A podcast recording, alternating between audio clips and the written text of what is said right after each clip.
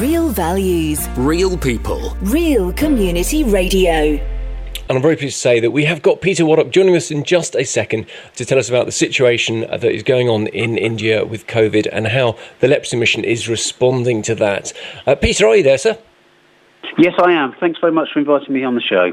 Well, thank you so much uh, for joining us, uh, and we appreciate you being a, a friend of the station and all the things that you are doing to serve people worldwide. Um, I, I think it'd be important, perhaps. I, I know the majority of our listeners will already be aware, they'll have seen on the news, but actually, for some people who maybe aren't fully understanding what's going on at the moment in India, could you just give us a snapshot of the situation as you understand it? Because I understand you're in regular contact with people in India, daily contact, in fact. If you could just give us a, a brushstroke of what's happening, and then we can talk about the details of how your organisation is responding. I can. I, I'm sure that many, many of your listeners are, watching the news in the evening and seeing the horrific photos that are being sent back from India. People in the streets queuing to get into hospitals, two to a bed, uh, and people not being able to get in until there's a death and replacing them. But you know, whatever whatever we're seeing, the stories that we're hearing from our teams in India are worse, actually. So, if I tell you, for example, I uh, I was in a presentation this morning from Dr. Ruby at our Naini Hospital this morning. She was actually um, speaking to us from her home uh, because she had COVID. She's a consultant in our Naini Hospital. Eighty percent of the staff are currently positive with COVID in that hospital, working from home, and they are speaking to patients remotely, giving them the, the best advice they can. So only 20% of the staff in the hospital are able to actually be there. Um, you know, the wards are full. There's people outside waiting for treatment. Um, so, you know, whatever you're hearing, it's dire and it's scary for, for staff. I've never heard this said before, but Dr. Ruby said this morning she's more worried for her staff at the moment than the patients because it's a bit like the, um, you know, when you get on an aeroplane, they say first look after yourself with the oxygen mask before you look after other people. She's feeling that at the moment that, you know, they're, they're struggling to help the patients because they, they've got their own problems. Yeah, of course. Well, if they can't if they can't keep themselves safe and fit and well, then they can't help other people. Absolutely, I can fully understand that. Uh, and, uh, and India is a, a vast, vast nation. We're a huge population. I think it's 1.4 billion people, um, and uh, almost almost half a billion of those are, are aged over 40. So it's going to be if they if they this is ra- just absolutely ravaging through um, the population, and it's I think I understand that it's a more uh, contagious variant of COVID that they've got. Uh, what hope Yeah. is there? What, what what what can you do? We're seeing all the stuff about there's no medical supplies, there's no oxygen, and yet you've got hospitals, uh, leprosy mission hospitals that, that you guys are working with and through. What is it that what is it that they can achieve, and and how can us here as listeners do anything to try and support such a terrible situation? Yeah, well, it, yeah. Uh, the the first feeling, just as you said, is what hope is there? What can we do? Um, but we have we have 13 hospitals across India, and five of them have been selected already, and probably the rest will be to be specialist COVID response centres because many of them are in the more remote areas where they're you know they're the only hospitals um, where people can reach. And so when once they are made, you know, a response centre, then they will have priority access to the vaccinations, to the to the resources they need to treat people properly. There, there still won't be enough. Don't get me wrong. There still won't be enough, but um, but but at least that will help. We, but also money talks in India. You will have seen on the news that hospitals can't get oxygen cylinders, but the but members of the public that have got money can queue and can buy them. And indeed, they are buying oxygen cylinders and taking them into the hospitals. Um, to, to, you know, for their own relations that are in hospital beds. So, in funding our hospitals in India, um, then we are able, we are giving them the resources to go and get what they need. Um, and although there's a shortage of vaccinations, there is, it's not that there's no vaccinations, and certainly it's the hospitals are, that are receiving that reply. So that's that that, that helps. But um, every little counts at the moment. If I can just say, I think I do need to say this. We just had a, a, an amazing response from our supporters, and I know that uh, Hope are very supportive of us uh, of the Leprosy Mission, and we really appreciate that. And so we've just finished a huge appeal for Mozambique, which has got its own problems. And so we felt that we shouldn't be asking for more money um, at this time. Yet, just only a few days after finishing the, the last appeal, our supporters were coming to us and saying, "What are you doing for India? We've got to help." And this made us realise that actually, you know, we, we, we've got to get on with this emergency appeal, which was launched on Friday, and the money's already coming in, and people are responding. So that is making a difference. We also are a Christian organisation, of course, so we believe that prayer makes a difference too. Uh, so there are there are many ways of, of, you know of helping us with our work.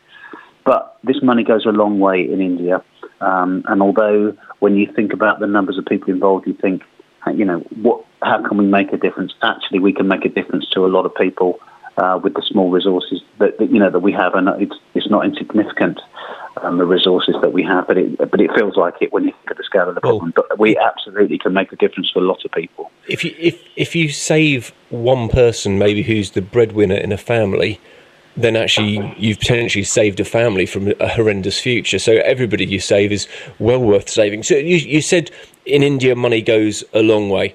And in the UK, to run a, say a bed in an intensive care unit is ridiculously expensive. How much do you need maybe to support somebody who's got COVID and needs some sort of treatment and help at the moment? For, for how much does it costs for 24 hours, say? Okay, well, I can give you, you know, the exact figures actually because we we absolutely have to know the answers to those questions when we are going out to appeal um, to raise money for this specific cause. So, eleven pounds fifty um, can supply 24 hours of care in a hospital bed in one of our Leprosy Mission hospitals and £32.50 can supply a COVID vaccination and the transport for people affected by leprosy to get into the vaccination centres and have their vaccination.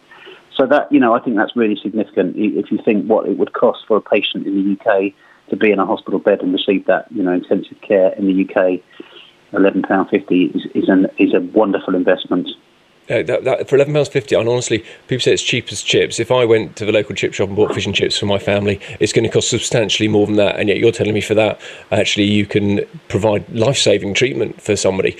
So, yeah. so I, I, I, know that people sometimes don't like uh, appeals, and I understand you tra- being reticent to, to, have an appeal. But actually, I think it'd be sensible right now. Could, could you just, for our listeners who right now going, you know what, we would like to make a difference. Uh, how can they donate to this cause?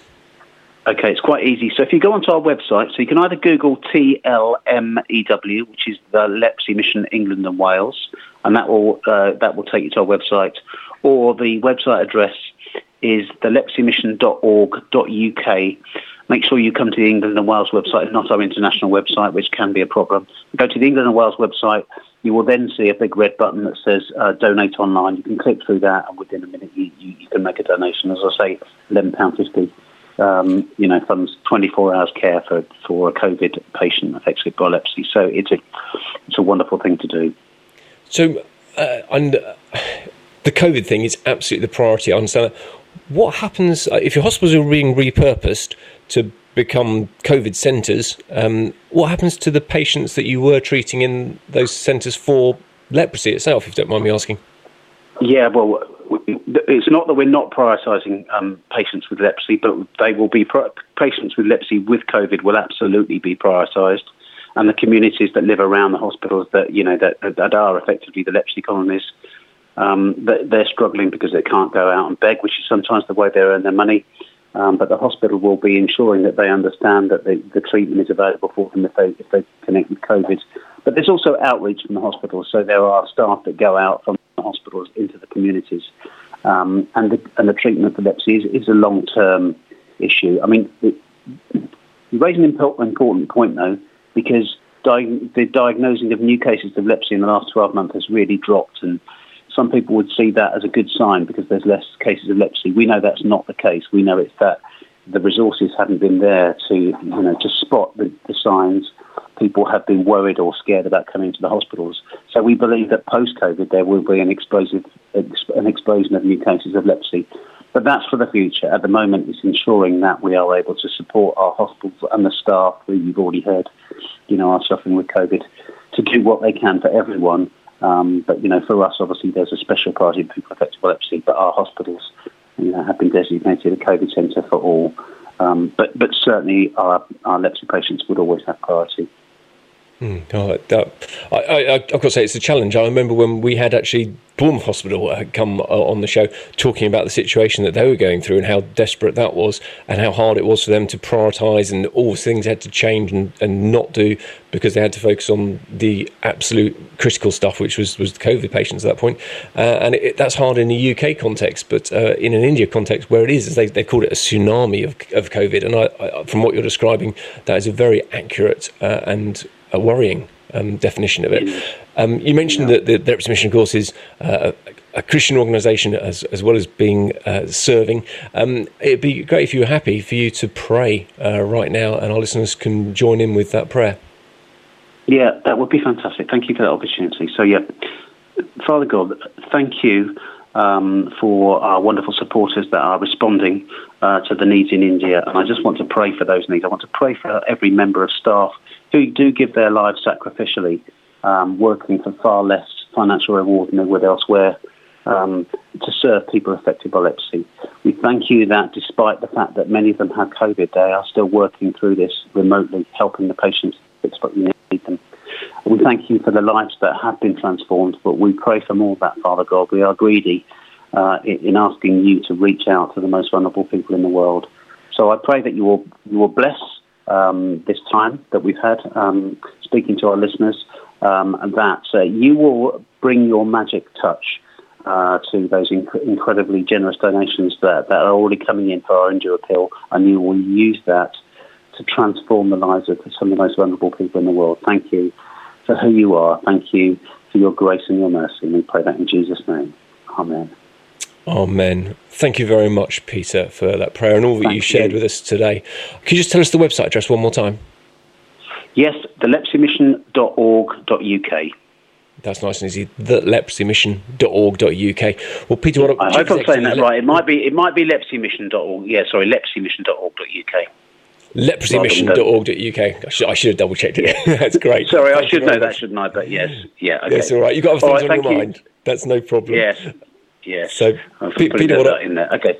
Chief Executive of the Leprosy Mission, thank you so much for joining us today on Hope FM Drive, and we just wish you every sincere blessing with this situation as it develops, and, and I, I, I hope it improves. But to be honest with you, I am suspecting it's going to get worse before it gets better. But I do hope that uh, your organisation takes the right steps to be able to uh, bring relief to many. Uh, God bless you. Thanks very much for joining the show. Thank you so much. Thank you. For more inspirational interviews, podcasts, and Hope FM best bits, visit hopefm.com forward slash listen again.